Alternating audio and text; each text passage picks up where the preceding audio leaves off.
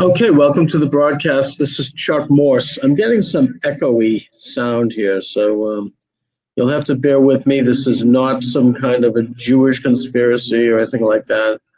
Let's see, is that better? Um, maybe I just have to remove any sound in the room, in which case I can only hope that um, I get uh, headphone sounds.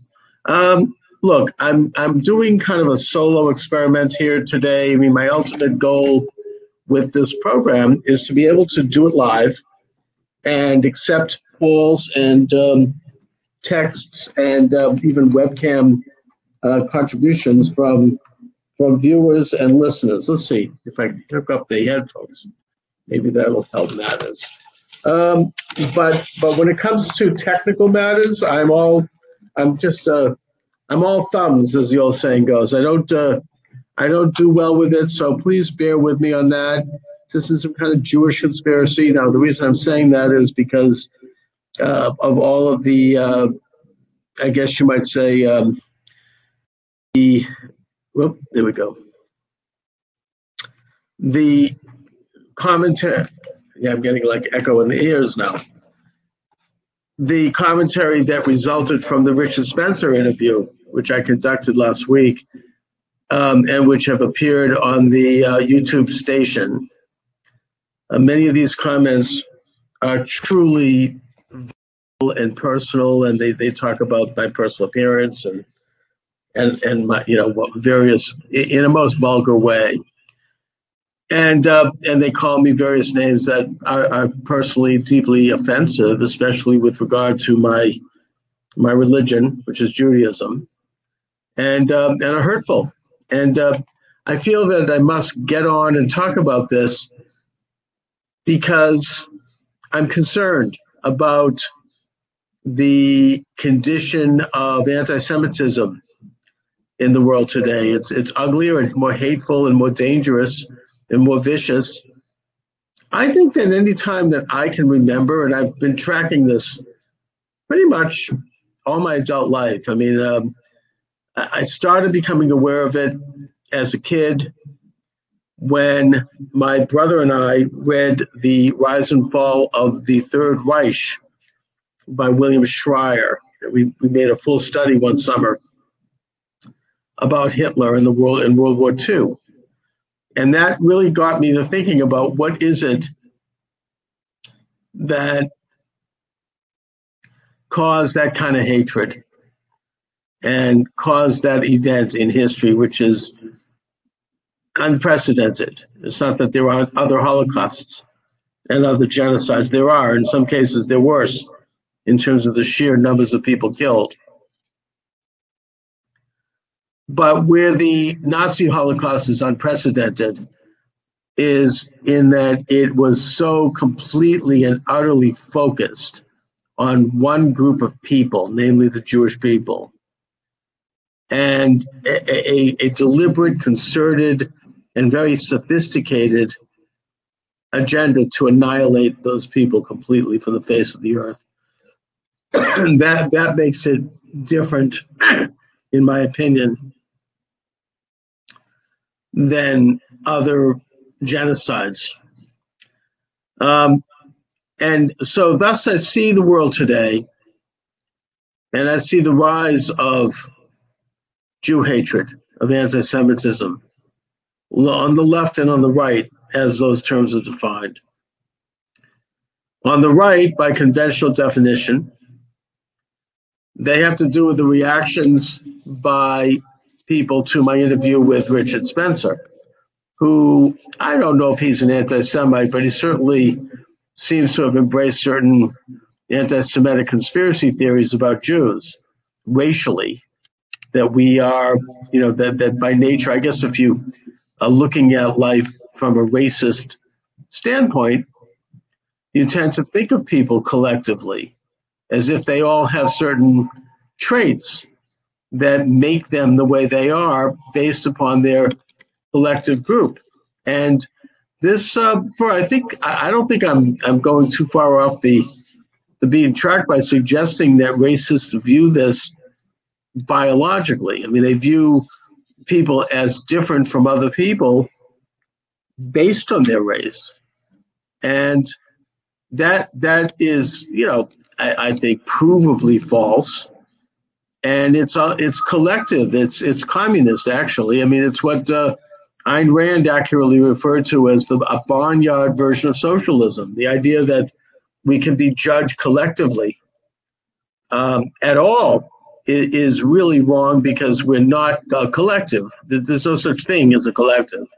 We're individuals to be judged by our own merits or our own default, our own uh, our own. Uh, you know, problems, not by some kind of a an imposed collectivist agenda. Those things are not relevant to who we are as people. In fact, what I'm expressing right here is what I would suggest is not only natural to the human being, but it's also the American way.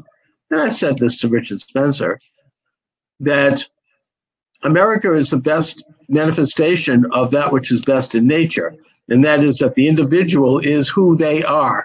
They create their own lives. They de- determine their own destiny to the degree that anyone's able under God and and uh, with limitations. Um, and you know, this is uh, this runs against the concept of collectivism. America runs against collectivism. And what you have, yeah, not the beehive. Thank you very much, Karen.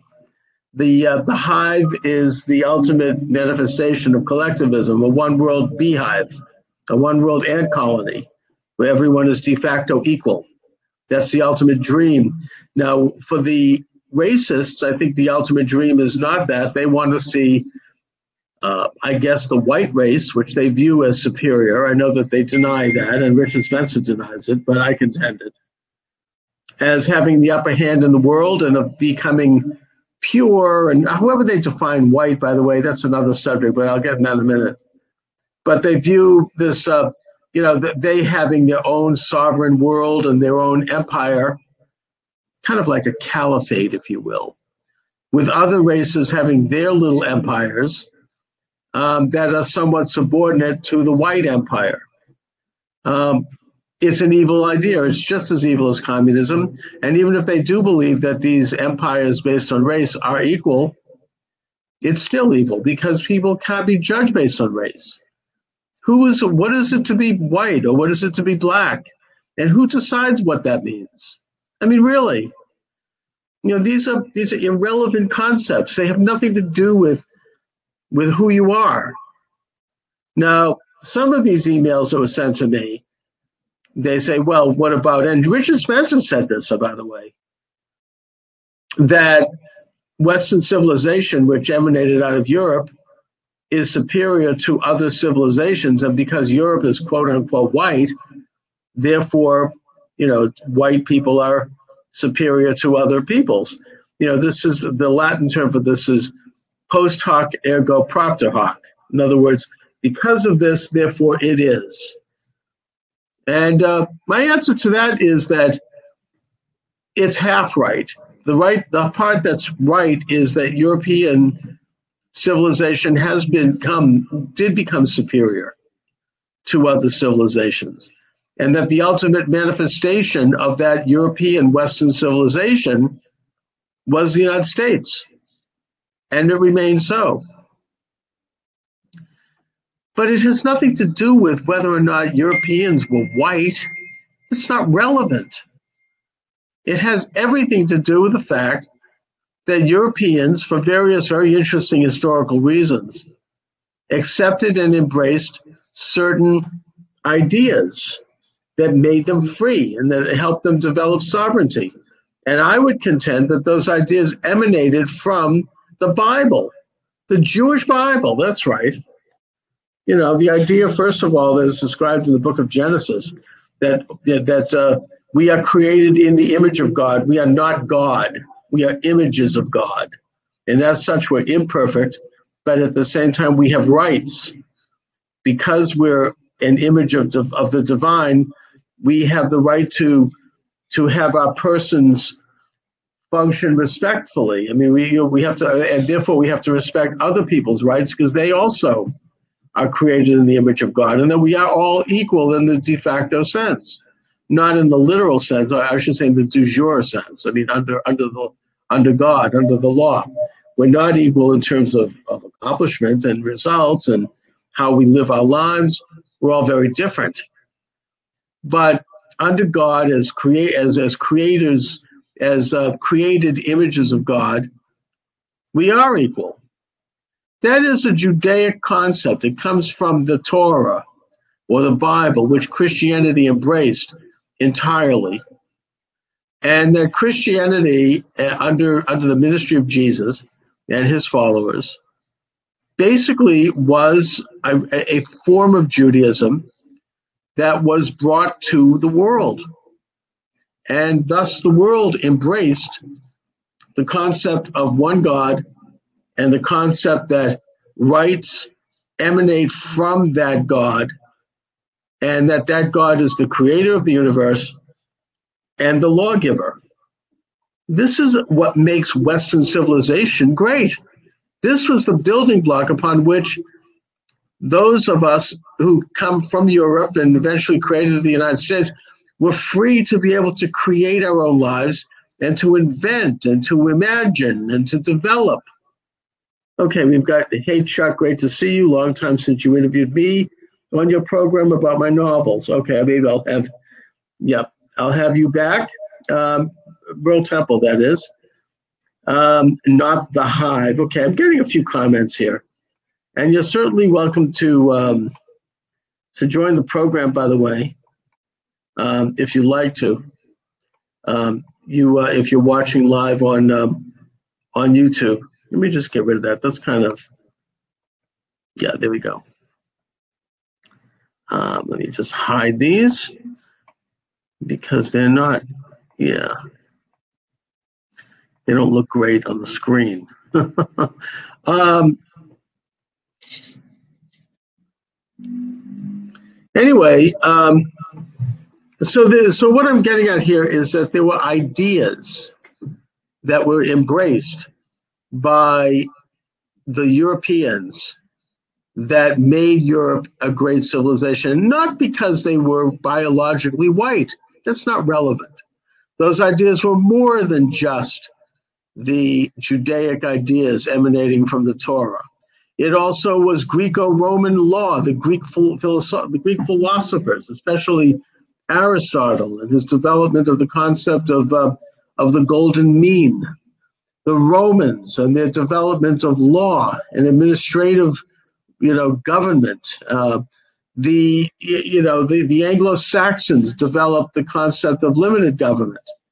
Uh, when when they developed, you know, they, they would put governments in various silos, whether it be the sheriff, the cleric, the king, you know, the property owner. I mean, they they had all of these amazing, um, you know, things going on that, that developed limited government, and that concept, of course, was embraced and, and embodied in the, by the founding fathers of the United States.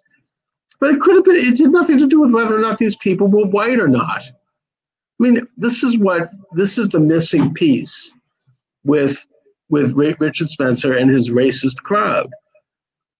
Whiteness is irrelevant. Um, and the proof is that, and, and I've had people say, well, don't you think white people are superior? I mean, take a look at, you know, you know, Africa, or take a look at Asia. No, it's obviously false. Look at, I mean, you have to get out in, if you think that, you need to get out of the house and you need to go out into the world a little bit and, and, and see people and talk to people and get to know people of different backgrounds. You will quickly realize that this idea that you're promoting in your own heads, this theory, this theory is obviously false. That black people, Asians, other minorities, that they're just like you. That they have the same skill set, they've got the same ambition, they've got the same value to their own lives, they've got the same emotions just like you do. There's no difference, no difference at all. I mean, I feel it's almost, it's crazy for me to even have to say this, But yet these people seem to embrace this theory. And what I would tell you, and I, let me just put it this way. If you're going to embrace that theory, before you do so, because it is a hateful theory, and it's an arrogant theory, you should operate like any other scientist. Go out and do some field work. Go into a, a minority neighborhood. Go to a minority restaurant. Go to a minority business. Go to a minority church. Do some field work. Get out of the house and get to meet people before you make such a ridiculous and, and really damaging judgment about other people.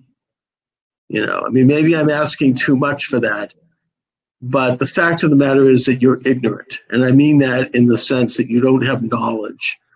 Um, but then, of course, some of the malicious aspects of the, of these attacks that I've had to endure since I did this interview tell me that it's maybe a little bit more than ignorance.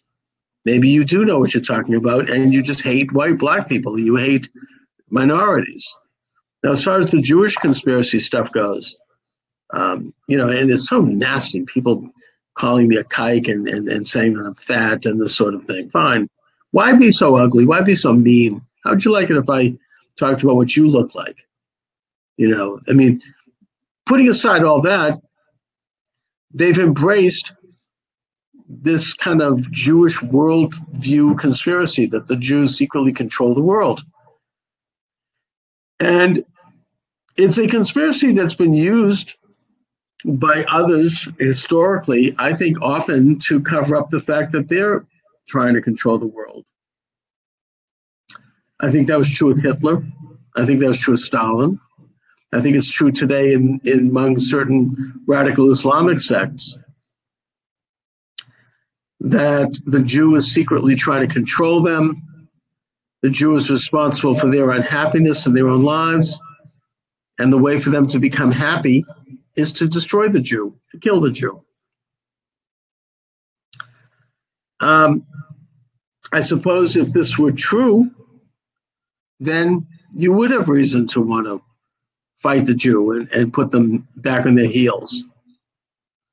Karl Marx wrote a manifesto about this called On the Jewish Question, later renamed and republished as A World Without Jews, that was absolutely into this, this theory, but, but put it into some very sophisticated political language. And I think Marx probably reflected some of the views at the time. It was in the eighteen forties in Germany, um, but he furthered it. He, he gave it a certain imprimatur, a certain legitimacy because of his position in the establishment. And, uh, and that those views were that basically the Jew was responsible for negative traits in the human being. Uh, he referred to it as self-interest, huckstering, and money. The Jew invented these things. Now this goes to the Marxist theory of, of uh, false consciousness, which is that in the Marxist world, which derives from the philosophy of Immanuel Kant, by the way, there is no such thing as anything real. There's no reality. Everything is manufactured by people who are trying to exploit you, that the exploiters invent things like religion, which Marx called the opiate of the masses. They invent money, they invent trade, they invent family, they invent love, they invent loyalty, they invent all these things that create, uh, you know, imbalance, according to them, that create inequality, according to them, and that are created as part of a grand conspiracy to control people and exploit people. This is their theory of exploitation regarding labor, that the big companies at the time had invented a means to exploit labor and get rich off labor um, by, you know, somehow inventing these institutions so that people would be lulled to sleep and they'd be willing to give up and, and, and do labor. And um, Of course, it puts aside the reality, which is that the, the people who created these businesses employed people, and that, you know, at the same time, people had a right to unionize to represent their interests and develop a relationship of balance between union and management. That's the right way to go. I mean, that's why in this country we have the right to assemble, so that we can represent our interests. We have a right to redress of our grievances with the government, and we have a right to create unions. I'm all for unions. I'm a union man. I've been in unions. But Marx viewed the capital, the holders of capital, as having created a false reality so they could exploit people. He viewed money as a false creation, you know, that had to be eventually abolished because it creates inequality. Um, the, the discussion of what money is is a very interesting discussion, a little beyond what I want to get into in this short presentation today. But suffice it to say that money is nothing more than an abstract expression of property and value. In fact, Marx and his crowd believed property was artificial, that the ultimate dream was to live in a collective state where things like property would be abolished, and that everybody would live in harmony with nature and would produce according to their ability, so that they could give money and give property, if you will, to others who don't have as much, that we would all have just what we need, nothing more, nothing less. This is the utopian view. And uh, it's, it's transferred by Marx to the Jews as being the creators of these false consciousness. The Jews were the ones who created all these institutions that stood in the way of Marx's dream of a one world ant colony. You know, the Jews invented self-interest because they care about themselves, right? The Jews invented trading between goods and services. Marx called it huckstering, the ability to take whatever it is that you have or that you've created and trade with others for other values. It's natural to the human being. Animals understand this. And then, of course, money is the abstract means of engaging in trade, so that we don't have to have everything bartered. Marx believed that these were institutions that were created by and invented by the Jews, so they could exploit other people and they could exploit the world. Well, first of all, obviously, these things were not invented by anybody. They exist in nature. They're natural to the human being. Uh, self-interest is what gets us up in the morning. We put ourselves first. We put our family, our friends, our colleagues second, and we put our community and maybe our nation and the world third. That's natural. That's part of the human condition. That's who we are. That's baked into us. Free trade is natural. Money is a natural means of exchange. I mean, so we can make trades without having to barter. If we didn't have money, we'd invent money. The most primitive societies had money. They they used seashells, or they used, you know, tally sticks in in in the medieval England, where you put a little notch on a stick to determine the value of of the transaction. Um, you know, every society has used money. You need to have a means, an abstract means of exchanging goods and services. It's not invented by Jews. But furthermore, I would suggest that these institutions have been embraced by the Jews, more so maybe than other people. I think there's a lot of interesting reasons for that. It has to do with the fact that the Torah advocates and teaches us to be independent thinkers, that we're individuals created by God. We're images of God, as I started out with. We're not collective. And as such, we are responsible to take care of ourselves, our families, and then to do good for others, what they call in Jewish, in Hebrew, tikkun olam. That's what we are commanded to do by God. And not every Jew does it, of course. You get some lousy Jews who don't do anything. But the point is, the religion, the idea, the, the philosophy, advocates it, teaches it, um, educates its citizens, educates its children to grow up and become independent, sovereign citizens under God, that are commanded to do good to the community, to do good for others. and to believe in God and not the state. And of course, then it gets into various means of worshiping God, and that God has a special covenant with the Jewish people. You know, they call it the chosen people, which has to do with serving God, not controlling anybody, one of the great anti-Semitic misconceptions.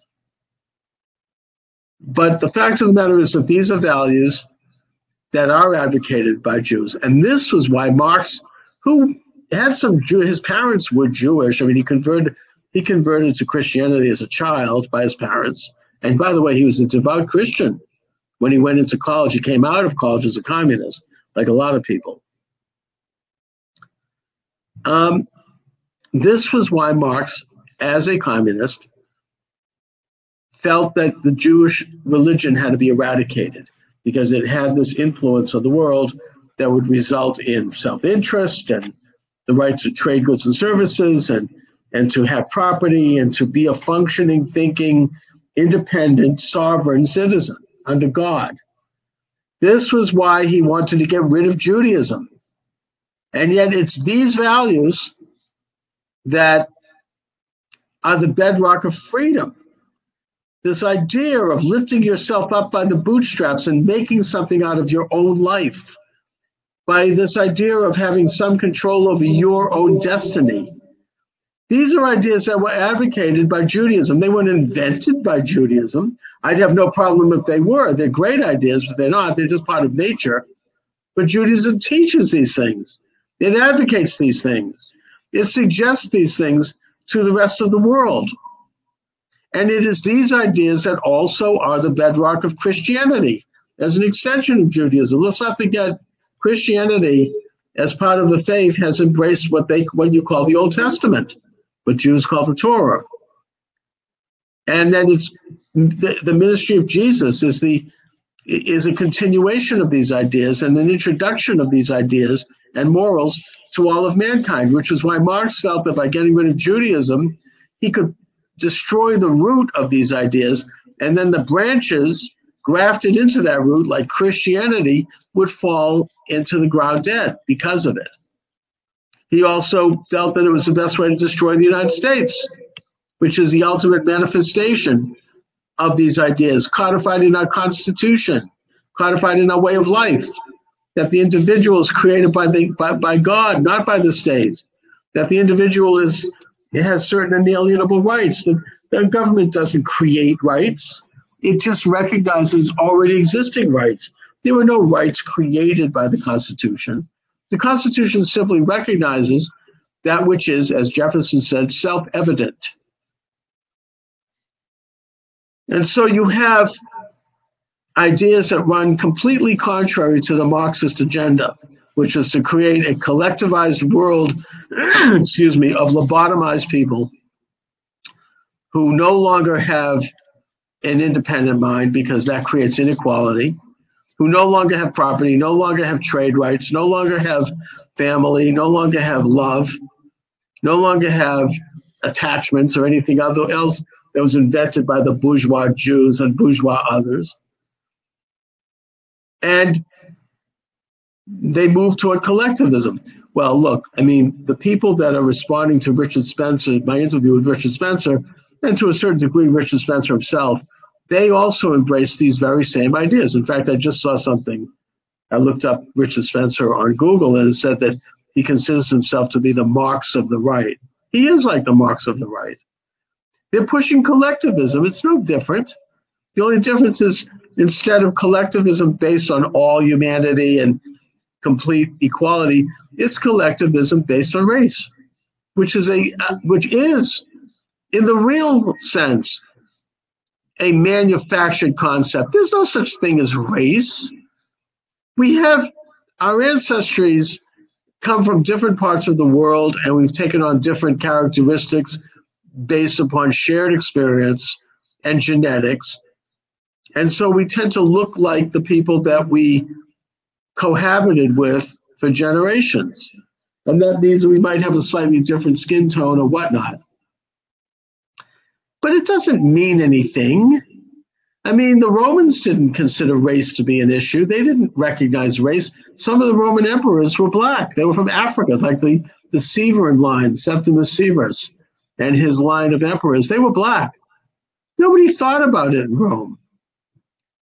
It's a modern concept, and it's actually, it would be an interesting history to study. But there's nothing, you know, it's, it has more to do with a cultural predominance in a society. When you have people of a certain tribal background, I guess you might say, that become the dominant political power in a country, they tend to want to perpetrate that power and denigrate those who are not part of that uh, power. And that usually and often historically can be based upon race. But it has nothing to do with, and it's not a good thing. I mean, it's not what America is supposed to be about. We're supposed to be about a nation of small landowners and shop owners who, who trade with each other and who embrace certain ideas, not based on race, but based on culture, based on philosophy. But if you want to take a look at like white versus non-white, there's nothing to do. I'll give you an example of in Japan, the, the, the predominant, quote, race is Japanese. And in the very northern part of Japan, on the Hokkaido Island, there are the Ainu people. They're white, they're Caucasian, and they've been persecuted for many, many centuries by the dominant Japanese who are not white. So, you know, and they're primitive. I mean, their culture is not as advanced as the Japanese culture. So I only bring that up to point out that whiteness, blackness, you know, Asian, whatever, that these things are irrelevant. It has to do with culture. So that's what I have to say about this today. To those of you who are sending me these nasty notes, I say F you, right? That's what I say. Here we go. Um, and uh, I'm not going to sit around and do, you know, be diplomatic and go, oh, let's, let's coddle people. You know better. You're full of it. Cut the crap. Get with what's real.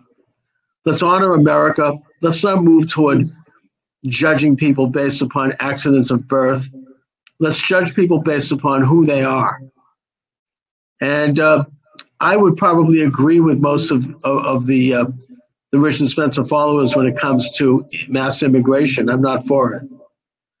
And I do think there are certain problems associated with the mass immigration of people who have embraced certain religions and cultures that are not compatible to the American way of life. I do believe that. I think people can be acculturated, and I think people have been acculturated, but there are dangers associated with a mass migration of peoples coming in from a country that does not resonate with American values. It's not based on race, though. It's based on culture. It's based on ideas. It's based on who they are in terms of what they've embraced, not who they are in terms of how they were born. So those are my thoughts today on this topic. Um, if you want to check out my books, I'm not here to try to shamelessly plug my books, but they are available, however, on Amazon. I've actually written three books on the topic of Judaism, one of which I get into some of these things. It's called uh, The War Against Judaism. You can check them out on Amazon, and um, also please uh, subscribe to the YouTube channel. You know, I'm trying to build a YouTube channel, and the more I can build a YouTube channel, the, the more interesting people I'll get on the show. So anyway, once again, thanks for watching, everybody, and have a nice day.